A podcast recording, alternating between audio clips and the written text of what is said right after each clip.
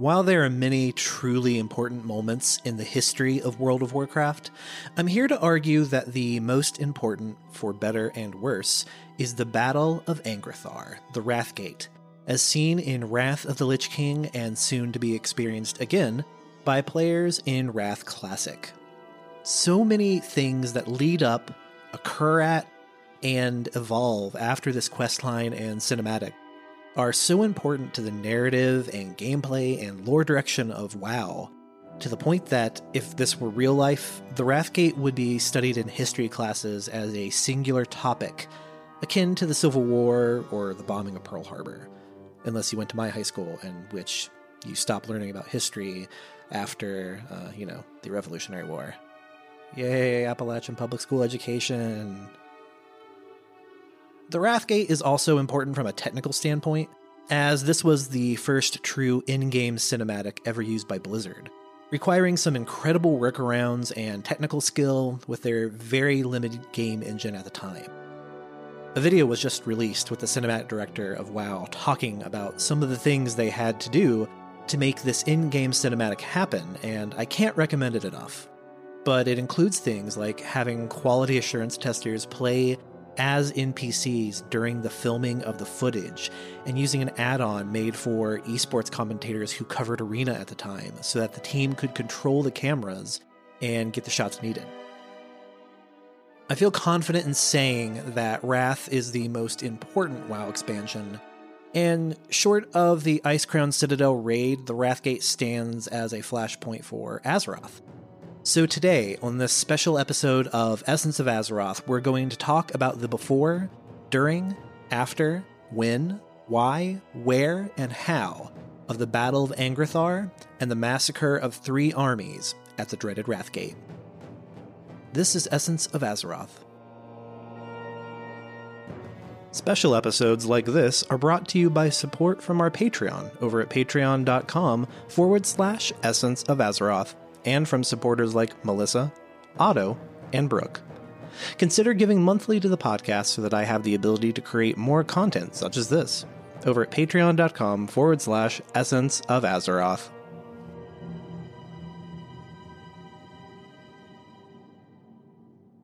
When you need mealtime inspiration, it's worth shopping Kroger, where you'll find over 30,000 mouthwatering choices that excite your inner foodie. And no matter what tasty choice you make, you'll enjoy our everyday low prices, plus extra ways to save, like digital coupons worth over $600 each week. You can also save up to $1 off per gallon at the pump with fuel points. More savings and more inspiring flavors make shopping Kroger worth it every time. Kroger, fresh for everyone. Fuel restrictions apply.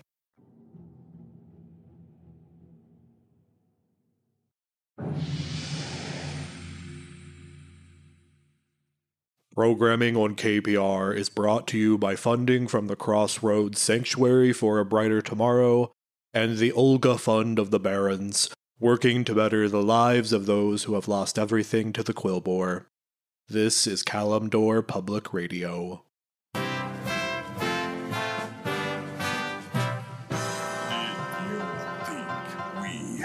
Forgotten. Did you think we had forgiven? Behold now, the terrible vengeance of the Forsaken! Tragedy strikes the Northrend war campaign on two sides, as a third party ensures death and loss in central Dragonblight.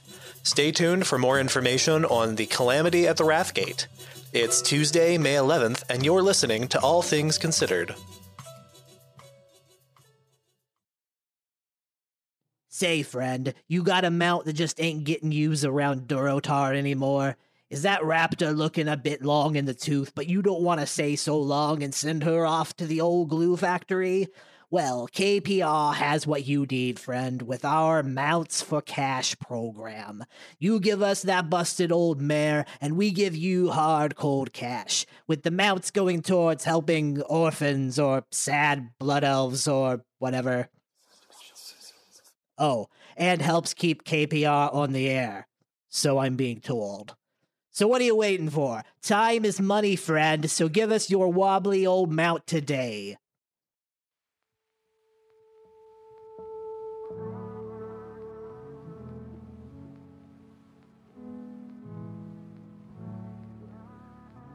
We're months away from the launch of a new World of Warcraft expansion that appears to be moving on from some heavy plot threads that players have been dealing with for almost literally a decade. While Shadowlands may not be everyone's favorite expansion, it is the conclusion to many characters' stories, including Sylvanas Windrunner, a polarizing lore figure if there ever was one. At first seen as the cool undead waifu of the Horde, it wasn't until Wrath of the Lich King that her plot began to shift and change, setting up for future events that would spiral out of the campaign to kill Arthas and stop the Scourge threat. And now? I didn't think it was possible for Blizzard to turn a character heel so hard that fans would legit begin to hate said character.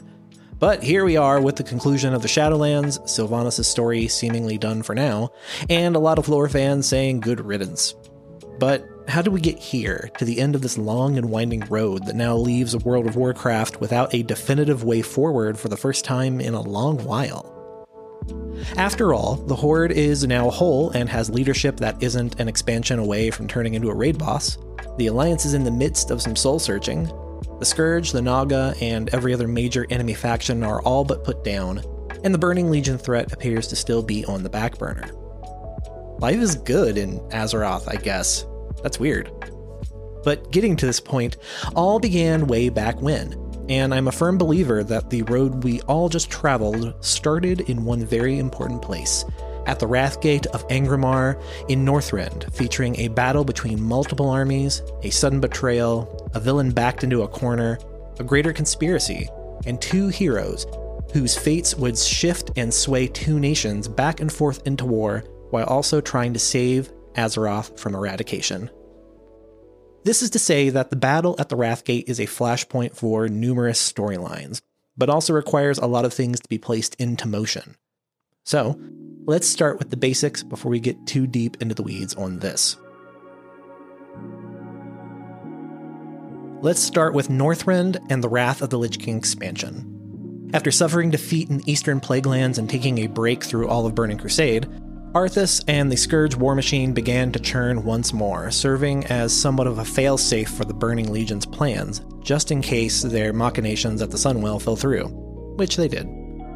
The Scourge began to more broadly plan an open attack on the rest of Azeroth proper, sending plagues into the cities and raising a new army of undead warriors called the Death Knights above the Plaguelands, and this is where the Death Knight player class story picks up, which I'm sure you've all been doing so you can get your free mount in retail. And this is where Arthas begins to falter. It's this attack on Light's Hope Chapel with his new army that he not only loses control of said army, but also plays a part in the cleansing of the Great Cursed Blade Ashbringer, the weapon that will eventually bring his downfall. Having lost his new army and his foothold in the Eastern Kingdoms, Arthas retreats to Northrend proper and essentially tells the Alliance and Horde to come and get me. At this point, the Horde and Alliance are on shaky terms, but not all-out war. Unless you only play PvP, in which case it's all-out war all the time.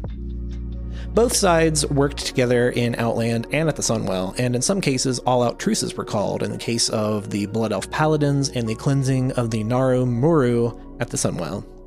Honestly, it's the first time in a great while that the Horde and Alliance aren't immediately at each other's throats, and both agree to an attack strategy on Northrend, with Garrosh Hellscream taking the western end in Borean Tundra, and Sylvanas and her navy covering the shores of the east. Meanwhile, the Alliance are following suit, while helping to establish the middle of Dragonblight, with both meeting in the middle at Dalaran, which is floating just above Icecrown itself.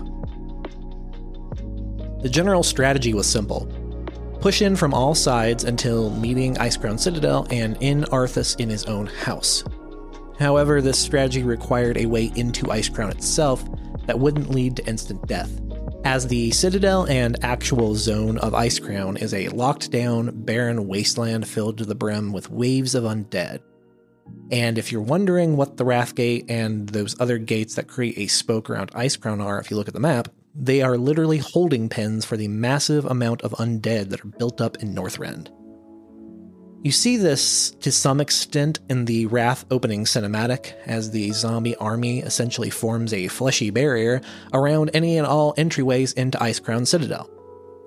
There's nothing hospitable about the zone of Icecrown itself, which is why there aren't even any flight paths or encampments for either side of the zone until well after the quest lines are kicked off, And it's not just the zombie army that makes it a difficult area to pierce. It is also the literal terrain. Icecrown is layers upon layers of Serenite ore, a rock and mineral substance created from thousands of years of the trapped old god Yogg-Saron, imprisoned underneath Northrend and bleeding out into the very ground, creating this hardy and poisonous metal. So, of course, the first thing Arthas does is build a castle made out of the stuff around the original Frozen Throne, essentially creating a beacon of dark whispers out of the entire zone.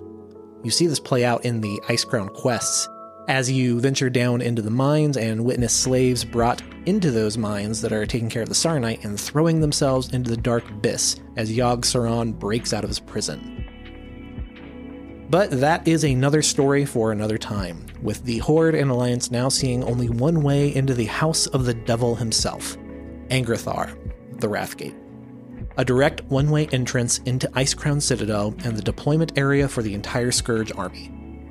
Both sides set up camps at the Wrathgate, with Dranosh Saurfang of the Horde and Bolvar Fordragon of the Alliance holding a truce of war support and calling out the Lich King and attempting to strike a blow in the war campaign once and for all.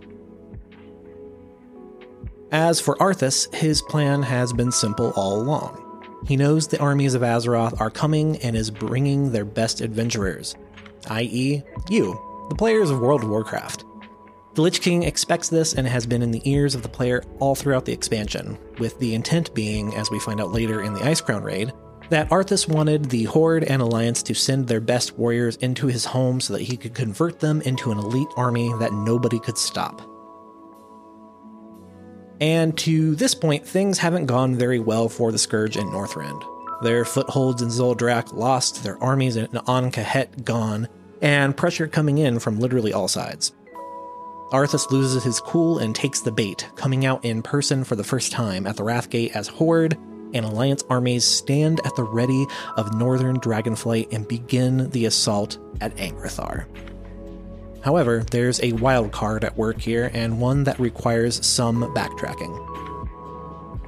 The Royal Apothecary Society, under the direction of Sylvanas, has been years and years of work on a new strain of the Forsaken Plane that would prove deadly to those alive and undead alike, with Grand Apothecary Putress taking the charge on this new blight and testing it out on humans and Turncoat Forsaken, creating a weapon with one purpose: kill Arthas once and for all, no matter the cost. Or, at least, one purpose in the eyes of Sylvanas.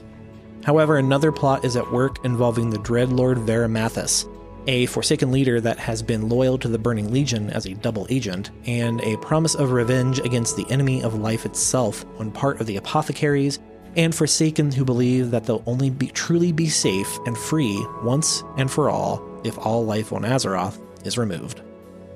We see Sylvanas give the go-ahead for the use of the Blight in the novel Sylvanas, with her telling Putress to not hesitate to use the Blight if it means killing the Lich King, which Putress takes as a command to use it no matter the collateral damage. And so we have our wild card in place in the form of a false flag operation hiding two forms of retribution. The stage is set, and the battle rages forward. No one will make it out unscathed.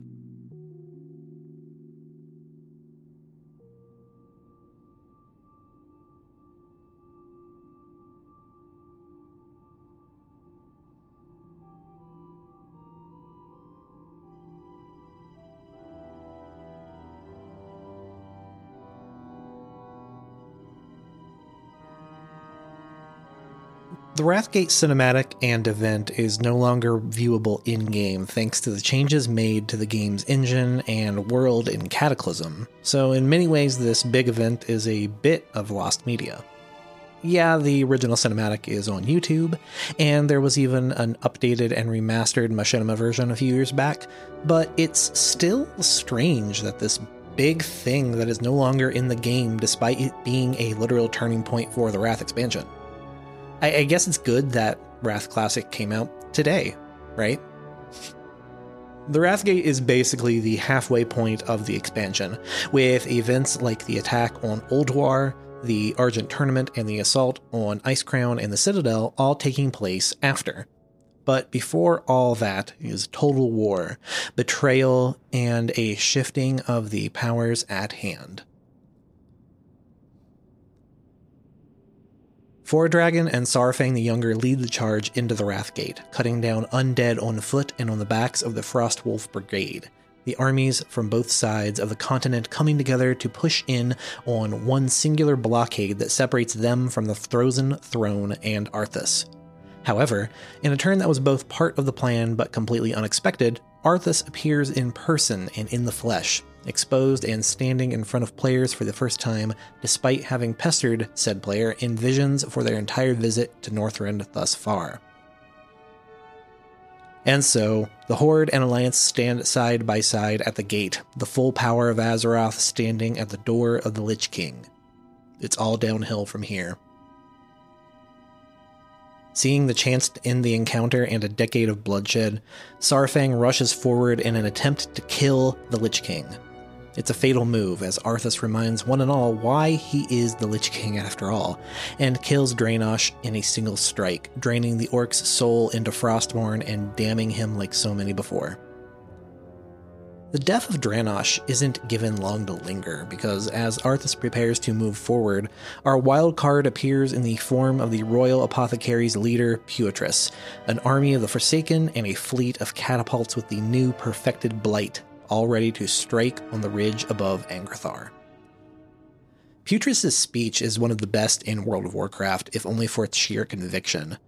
It's easy to forget that the Forsaken are a people created against their will and turned away by their former compatriots. Early in the formation of the Forsaken, Sylvanas sent emissaries to both the Horde and Alliance in an attempt to find some kind of safety and a place in the world. It was the emissaries sent to Stormwind that never came back, with the Horde at least hearing to reason that the Forsaken people were owed some kind of chance at redemption, both literal or spiritual, and to rise above their station as undead former tools of the Lich King. So it's not out of the realm of possibility that this is a moment that many on the side of the living had been waiting for, as the Forsaken were let into the Horde while still being kept on a short leash. It's why the first word out of Arthas' mouth is the name of the woman he knew would come eventually, Sylvanas. The catapults attack, covering the battlefield in caustic green ooze. Horde, Alliance, and Scourge alike all burn and sizzle and melt down into the primal elements that make up a being. In a surprise, Arthas is not only damaged by the attack, but is forced to retreat and almost dies here and there. He's one of the few to make it out, as both the Horde and Alliance armies are totaled, including the Alliance leader Bolvar Fordragon, who writhes in agony as the Blight burns his flesh and he dies. And then from the skies and from the nearby Dragon Temple, the Red Dragonflight appear. The Red Flight represents life, and so a cleansing flame sweeps over the field and removes chemical waste while also putting out the flames on Fordragon's body. Now, this is a moment that is actually foreshadowed if you do the Dragonblight quest lines over in the, I believe it is the Red Dragonflight temple area, in which you see Red Dragon Flame used to remove caustic energy. The dragons also destroy the Forsaken catapults before flying away once more, with Alexstrasza and her consort later being there at the Wrathgate, set in the after moments of the phasing, when the event has already happened, and you used to be able to re-watch the event from there.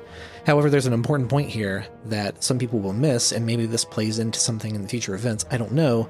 Alexstrasza et al. Knew that Fordragon's body was taken by the Scourge and said nothing to nobody, because they weren't getting involved. And I have to imagine that both sides, Horde and Alliance, would have something to say about that if they ever found out. However, a story for another day. Nothing is left, save for a wounded Lich King who retreats back to the Citadel. The bodies of Saurfang and Fordragon are gone, both dragged away by the Scourge forces and taken to Icecrown Citadel. Both will play a major part in the raid's story, and Fordragon will continue to play a larger role as the Lich King after the events of Wrath. But while all this is going on, another battle begins back in the Eastern Kingdoms and the Undercity, as the turncoat dreadlord Varimathras, I'm going to say that right eventually, I promise. Varimathras and Forsaken loyal to him take over the Undercity with Putress. Players on both sides then head to Undercity to take part in a raid to remove Putress and Varimathras. What's interesting is that both Alliance and Horde members get a different dialogue offering from the Dreadlord, but to no avail, the demon is defeated, along with Putress. Varimathras would return in Legion as a raid boss in Antorus, the Burning Throne, being tortured by the Shivara demons for his failures to hold Undercity. And while Undercity is back under Forsaken control, there are caveats, distrust, and a long lineage of hatred that now stem from this event.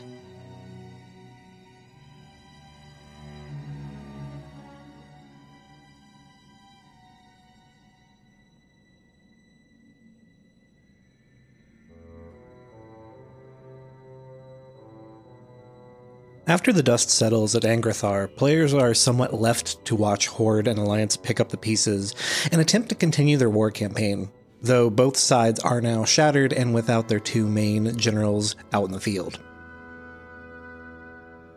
The Horde accepts Sylvanas' word that she had nothing to do with the Blight attack, but Warchief Thrall and company have no proof one way or another, leading to a newfound distrust of the Forsaken. Thrall stations the Orcish Corcron War Guard at Undercity, now the capital's guards, in place of the former Forsaken abominations. Meanwhile, two things of note are happening in the Wrath of the Lich King campaign. The first is the beginning of the Old War raid content, with the old god Yogg-Saron breaking loose of his bondage in the bowels of the Titanforged facility and requiring immediate attention, of which will happen without any continued Alliance-Horde partnership. It's here that King Varian of the Alliance mentions that the events of the Wrathgate are the reason he refuses to work with the Horde in a joint campaign in Oldwar, leading both armies to find their own ways. At the same time, a new path must be found in Icecrown, leading players down a side assault in the Valley of Echoes and literally building the encampments of the Argent Crusade, who along with the Ebon Maw are keeping a tenuous peace between Horde and Alliance players, begrudgingly. It's in this that the Argent Tournament campgrounds are forged, attempting to both give the armies of Azeroth some respite, while also training and determining who will be strong enough to tackle the assault on Icecrown, thus giving us the reasoning for the Argent Tournament raid, the trial of the Grand Crusader. However, those Horde and Alliance resentments fill up once more, as halfway through the raid, and depending on your faction, you will face off against a PvP arena-style boss fight against the opposite faction. Argent Crusader leader Tyrion Fordring attempts to stop the fight, but to no avail. A shallow and tragic victory. We are weaker as a whole from the losses suffered today. Who but the Lich King could benefit from such foolishness? Great warriors have lost their lives, and for what? The true threat looms ahead. The Lich King awaits us all in death. Somehow, against all odds, though with one more Horde Alliance encounter in the form of an Icecrown Citadel boss fight on a ship, the day is won and the Lich King is killed at the peak of the Frozen Throne. However, both sides remain in shambles. The Night Elves have cut off all trading with the Horde, causing starvation and political dissent in Orgrimmar, which, in addition to the cataclysm caused by Deathwing, causes Thrall to step down as Warchief and placing his friend and mostly adversary Garrosh Hellscream into power, who will ramp up the Horde versus Alliance tensions, all while leading to his own corruption and the Siege of Orgrimmar, which leads to Vol'jin of the Darkspear Trolls to becoming Warchief, before he too is struck down, and in his last moments curiously names Sylvanas as Warchief of the Horde, and as we find out in the Shadowlands, the culprit of that was Mazala, the antithesis and enemy of Bwansamdi, who was the former god of death that had been corrupted by the jailer.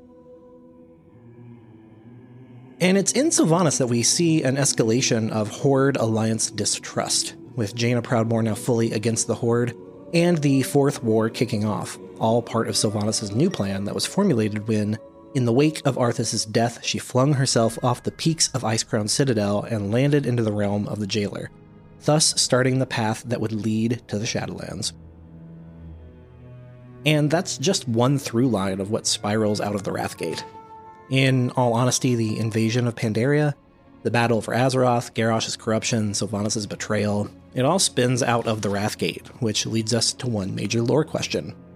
Did Sylvanas intentionally order the Blight attack on all sides?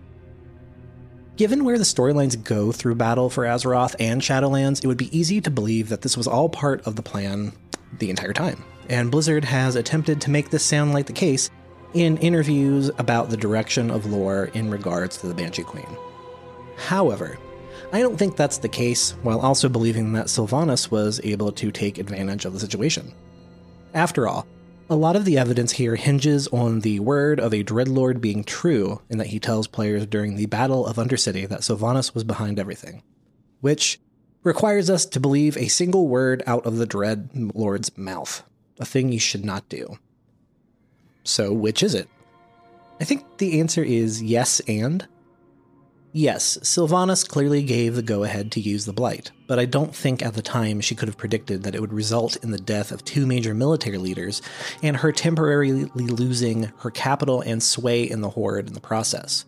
After all, to this point, Sylvanas had one motivating factor: kill Arthas by any means. However, all of this clearly ends up setting the Horde and Alliance down a path that, given her turn later after meeting the Jailer when she tries to kill herself, ends up being beneficial.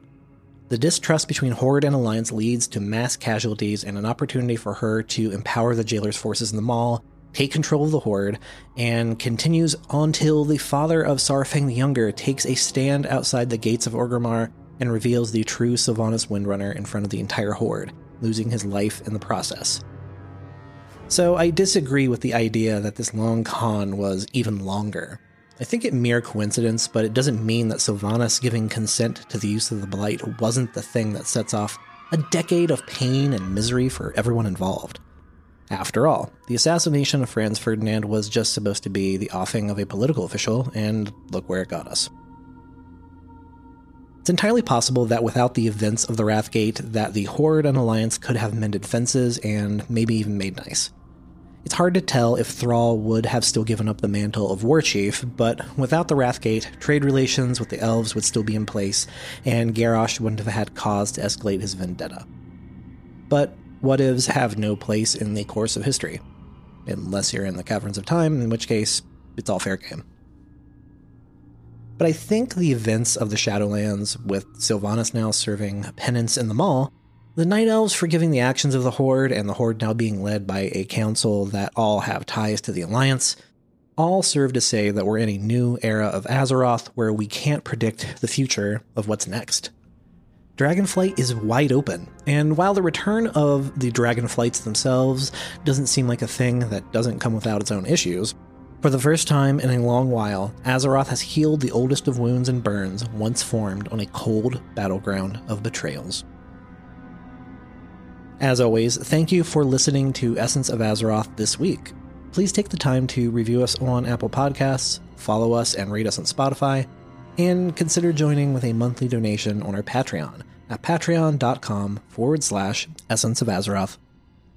Next time on Essence of Azeroth, the theology episode... wait, no, I forgot. We did that already. We'll look at the history of the Dragonflights, the fight against Galakrond, and why it kind of sucks to be a dragon in World of Warcraft, all in preparation of the Dragonflight expansion. Until next time.